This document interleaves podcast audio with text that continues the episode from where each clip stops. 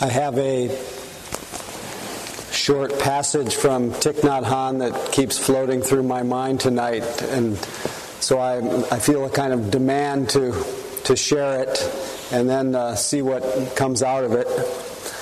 But it's a very simple passage in one of his poems where he said, You who are the richest person on earth, who have been going around begging for a living, Stop being the destitute child. Come home. Reclaim your heritage. I'll repeat it once more. You who are the richest person on earth who've been going around begging for a living, stop being the destitute child. Come home. Reclaim your heritage.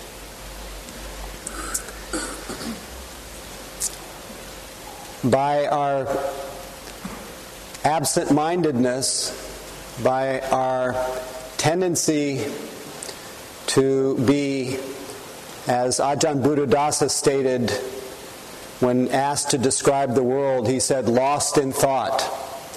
Because of absent mindedness, being lost in thought, mistaking ourselves, mistaking ourselves for this narrative, this view that floats through our mind about ourselves, the story of ourselves, which is usually a story of inadequacy, insufficiency, of frustration, of unmet desires, of unfulfilled needs, of obsessing about what's next or about what's happened before. Does anybody have anything to add to the to the narrative that floats through our mind? All of our the ways, the myriad ways that uh, we unconsciously postpone uh, a sense of well being, associate our well being with, with uh, how things turn out in the imagined future, which never arrives. This is the story in which we dwell, in which we imagine uh, we are. We imagine we are that person who is um, is not quite okay. That's not quite happy. That's not that hasn't arrived yet. And in the midst of that, in those rare moments, unfortunately rare moments, but hopefully if you practice more frequent moments, right in the midst of that storm of, of imagination that often uh, defines our sense of ourselves, there is that in us. There is the very nature of our being. As one teacher put it, a pellucid ocean, an ocean of awareness that is um, our direct and immediate experience of ourselves momentarily free of memory and hope that is completely, completely whole and sufficient and enough and has never, ever lacked anything. So each of us is the richest person on earth. But we, our mind is often going around begging for a living. So our practice is meant to wake us up out of that uh, second hand version that plays through our mind. To confront our life, to get to know our life, to embrace our life, how it shows up on present evidence. And usually, when we think of present evidence, we think of our life situation. We think of kind of what's going on in my life. But that's our story. So there is our story of what's going on in our life, and each of us has a unique story. You can see that this room is filled with individuals with very unique individual stories, pasts. Um, joys, sorrows, every single person here, and that our differences are incredible. and they should be celebrated. They, they are the doorway, they are the, they are the food of our compassion and our, our sympathetic joy, of our kindness, is the differences that we all experience. Difficulties and our successes, all the different polarities that happen in our life. This is the. But this is not the whole story. That's, that is our story. That is our situation. But what we miss in real time is that which cannot be named, cannot be really put into words. I'm attempting to point to it or talk about it. But it can only be experienced, discovered, after your last story has fallen away for a moment and before the next one comes. Those moments where you don't do anything with your mind, where you're not looking ahead, you're not looking back, you're not trying to make something happen, you're not trying to resist anything. You are simply naturally aware. That's about all you can say. But it is out of this invisible, indescribable capacity that we are, this Buddha nature, this, this mingling of openness and awareness, that the, all of the the wholesome and the noble qualities of uh, potential qualities of a human being can, can flourish. And when we are absorbed in our mistaken views about ourselves, those qualities, or when we just limit ourselves to our situation or our story, and many, many mistaken views of ourselves, the qualities that uh, the riches that Thich Nhat Hanh refers to are become occluded. They become blocked. They, they become deadened. We lose contact with the, with the inexhaustible sense of life in real time, in the present. It's so vivid, it's so immediate, it's so alive, so different from past and future in our story, which is really mental. Nothing wrong with mental, but if we dwell in mental, we lose, we kind of deaden.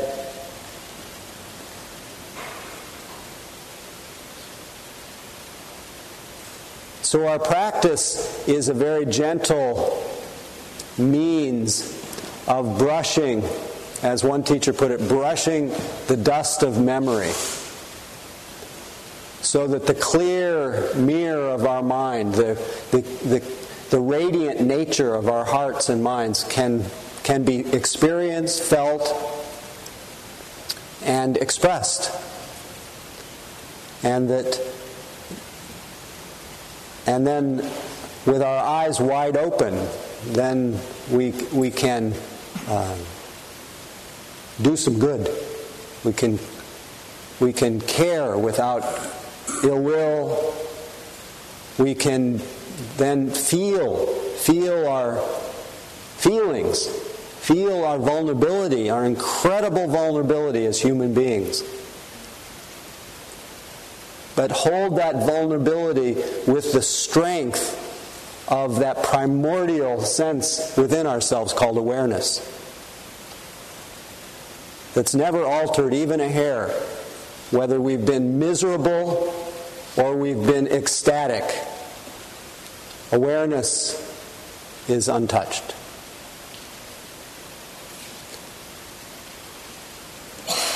So, if, as we strengthen, if you practice, and you strengthen using the tool of mindful attention and loving kindness, if you do this again and again and again, you we can live in the in the domain of liberation.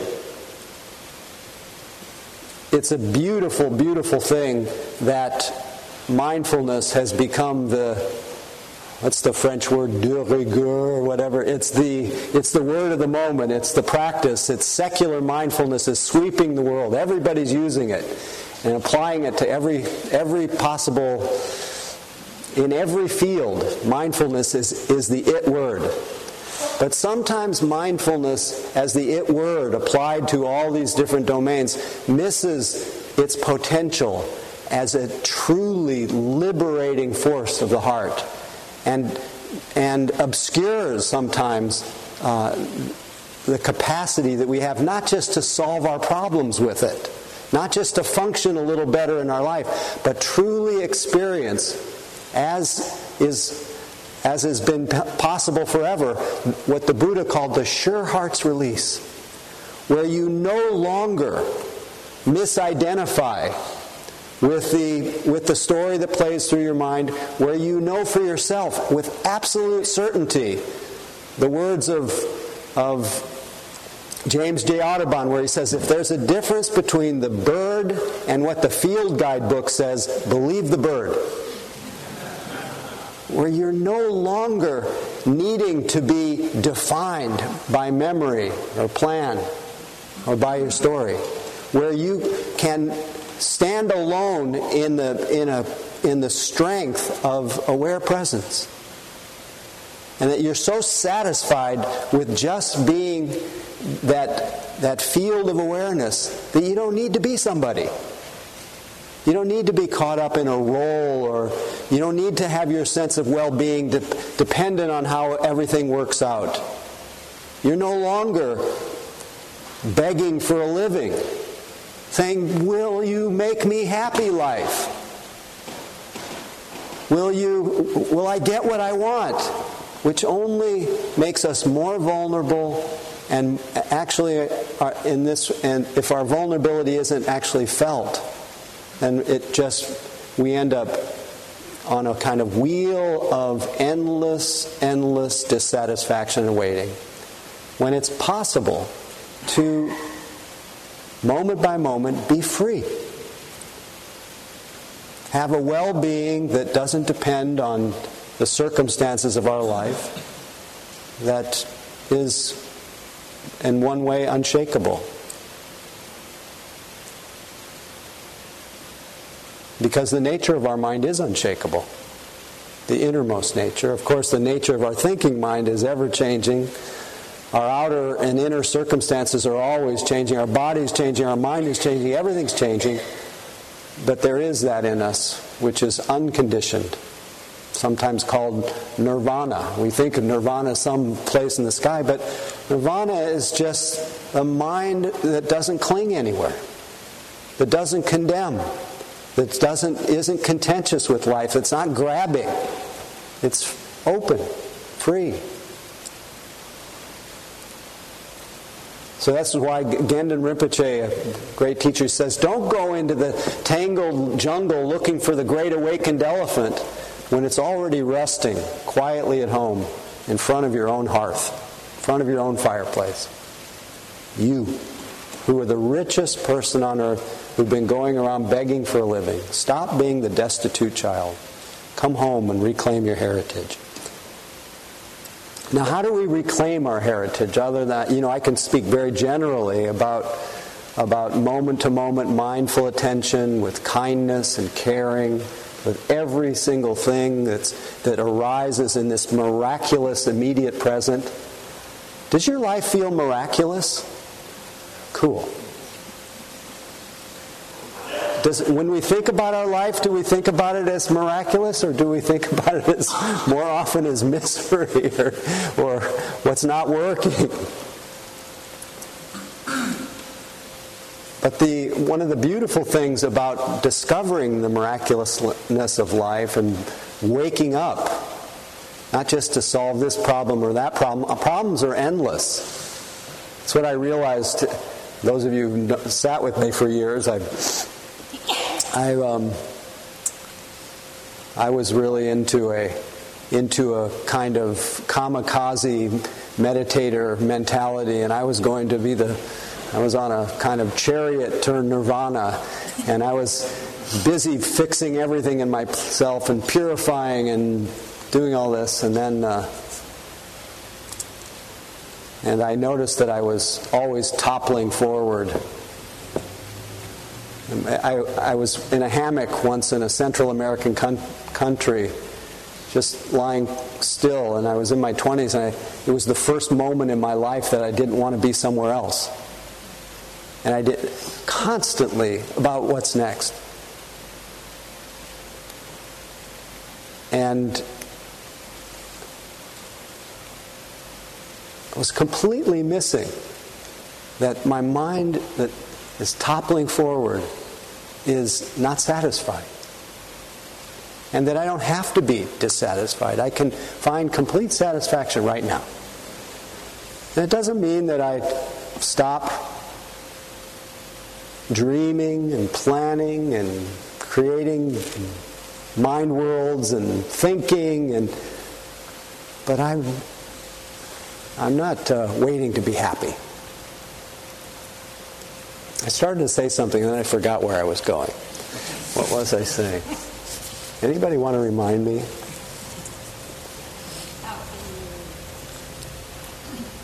Oh yes, yes, yes. Oh yes. The, I, I started to say that the that the beauty of of mindful attention and loving kindness, rather than being having this incredible idealized view of reality that lives somewhere else, the way that it, that it opens up is the immediacy of what I'm experiencing right now. So if you if you live, if you are alive, you are if you're human, and of course if we weren't human, we didn't have a human mind, we couldn't even speak in this way. We couldn't have this this kind of conversation. So it depends on our humanness and our individuality, even the, to talk about the Dharma. But if you're human, you will get sick in your life. You will get old in your life if you're lucky, and you will die, and you will experience, as every human being does, moment by moment, insecurity. Human beings are insecure. Human beings are vulnerable. I might be able to find a passage from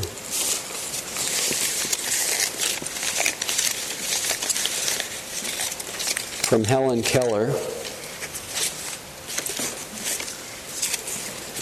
who, dis- who said that security is mostly superstition and you know the, the rest. She says you need to just jump into life. So, in, inevitably, if you're human and you have awareness, you will come face to face with all kinds, all matter of things that are hard to be with. Intense vulnerabilities. If you're human, you will have uh, an instinctual array of fears and worries and anxieties. That's just, it comes with the territory. The beauty of the practice of awakening is those experiences. That experience of being human, vulnerable, become, those experiences become the doorway become the manure, become the fertilizer of our awakening. They are the experiences that, one, anchor us to the living present, if we feel them. And unfortunately, most of us are, when we feel insecure, uncertain, don't know what will happen next, our body tightens up, as it will. Our hearts close. And as a way of finding relief, our mind goes into discursive thinking, into distraction, planning, remembering a time where we felt better. And unfortunately, in that cycle, we become more vulnerable, become less connected to the flow of life, less intimate with reality as it's unfolding in the living present. And so we've all become masters at thinking about our lives and thinking about our feelings. So you may think, oh, meditation is not thinking and not feeling.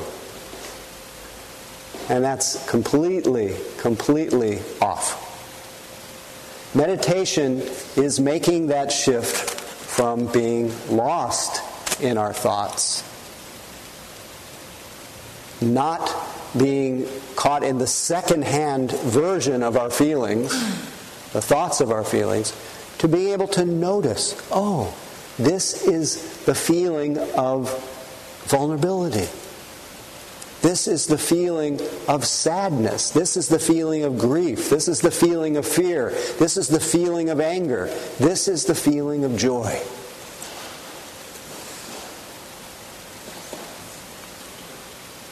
So we become emotionally articulate, able to feel, able to express the full measure of, a hum, of being human. And not have to hide away in fear and in dullness, in the deadness of just living in our minds getting a little cramp.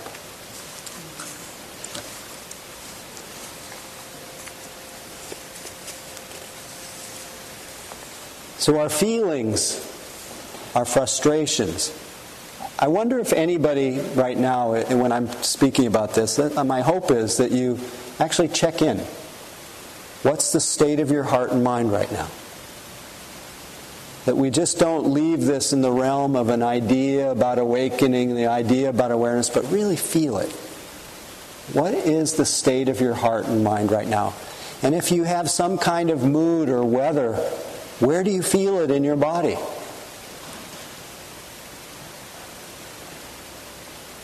What's it like to feel that in the room here? And isn't that direct experience of the feeling different than the story that plays through your mind about your feeling. Again, masters at thinking about our feelings, not very good at feeling them. So the feeling of feelings brings us right here. I speak about this every week the unique capacity that human beings have of turning what is hard to bear, usually, into our awakening, our difficulties into, into the cause of our freedom and happiness. The way out of our difficulties is to feel them right here. Otherwise, we spend our whole life waiting. We spend our whole life thinking that some other moment will make me happier than I am. That is just such a shame. Because you, who are the richest person on earth, do not have to go around begging for a living. Stop being the destitute child. Come home reclaim your heritage, even if what coming home is, is coming home to the legacy of a body that hasn't been inhabited because you've been so disembodied for all kinds of innocent reasons trauma, um, just lack, absent mindedness.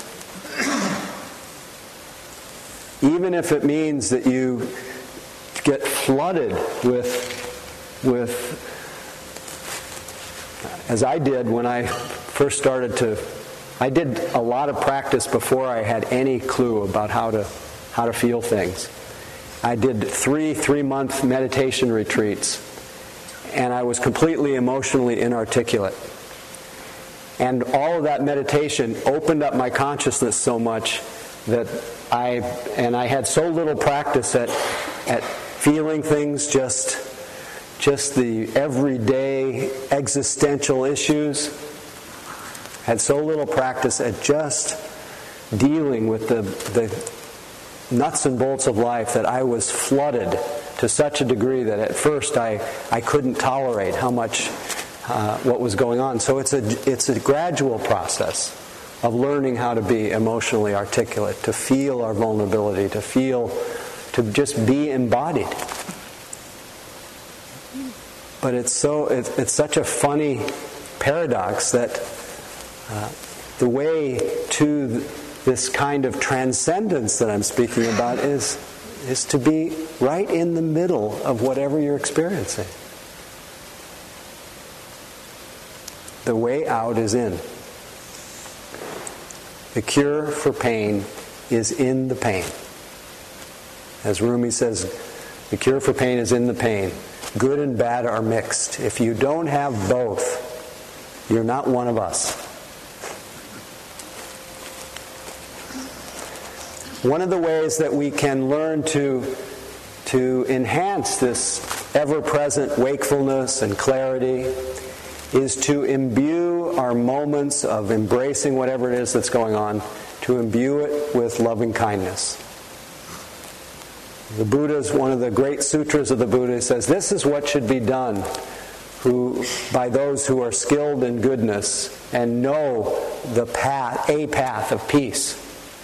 We'll call this a path of peace, not the path of peace. says you should be upright. Here, I'll read it to you. Be able and upright, straightforward, gentle in speech, humble and not conceited, contented and easily satisfied, unburdened with duties and frugal in your way. Peaceful and calm, wise and skillful, not proud and demanding in nature. Let them not do the slightest thing that the wise would later reprove. And this is where it gets this is where we have to apply this first and foremost toward ourselves, which is uh, somehow we tend to leave out. Wishing in gladness and in safety, may all beings be at ease. We may be able to wish all beings be at ease, but sometimes we don't wish ourselves that. We don't provide that environment of self compassion and self care. And that's, that needs to be there if we're going to become emotionally articulate, we're going to feel our vulnerability.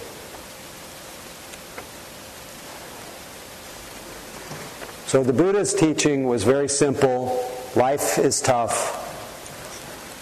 You need to open to that. What makes it tougher is trying to get away from what's difficult. You need to let go of that. You need to do everything with a mind that lets go. And and that there is an end, there's a cessation of this tendency to try to get away. And that's freedom. And that part should be realized in his teaching. And finally, there's a path that goes nowhere, and that must be cultivated. That's meant to be cultivated, meant to be um, practiced. So you are the richest person on earth, so stop begging for a living. Come home, use your emotions, use your thoughts, use your sensations. Don't let your mind leave your body. And uh, in this very life, if you really do this moment by moment, you'll be happy. You may not always be in a happy mood, but you'll be happy. You'll have the happiness of being conscious, the happiness of peace, which is the, at least the Buddha said, it's the highest happiness. But none of this should be adopted as a belief, it should be seen, seen for yourself. And so I, I see you as rich. I hope you see yourself that way. Any of you that sees yourself as unworthy or insufficient or not enough, or any of you that compare yourself to some ideal, this is all a story that plays through your mind that describes somebody who doesn't exist. Because you are the richest person on earth. So please continue to be so. And thanks for listening and Thanks for helping me out when I lost my way. And let's just sit for a moment before we go.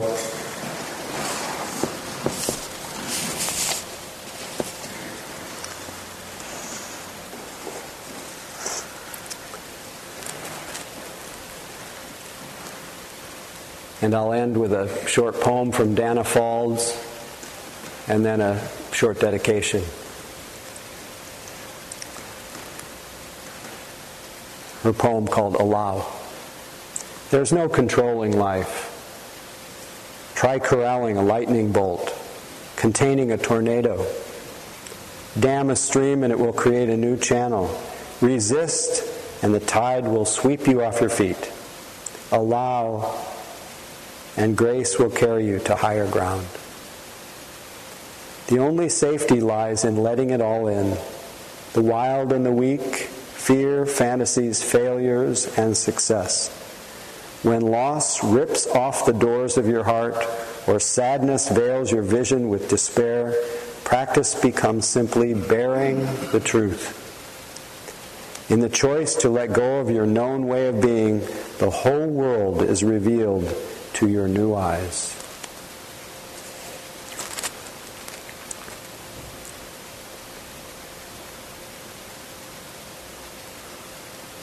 I feel a great um, blessing in being able to be here and practice with you, offer the support, receive the support. And I like to think that we have uh, we have generated some goodness, some blessings, some benefits, and as is our custom, we offer it freely, we give it away, and we share the blessings of our practice with, with all beings everywhere, with a deep wish that all beings can have happiness in their lives and the causes of happiness that all beings can be free of suffering and the causes of suffering, that all beings can realize that they are the richest person on earth and stop begging for a living. And a deep wish that all beings can grow in serenity and equanimity, able to meet the inevitable joys and sorrows with, with less reactivity. And a deep wish that our practice today and every day be dedicated to the welfare and benefit of all. May all beings be liberated.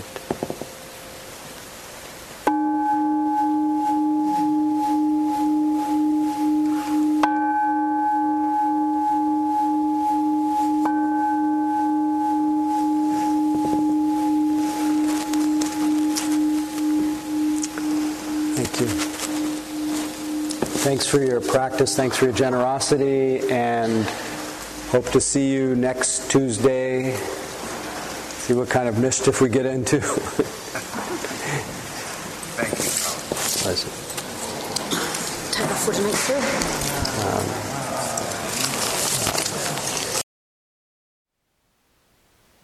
thank you for listening. To learn how you can support the teachers and Dharma Seed, please visit dharma dharmaseed.org slash donate.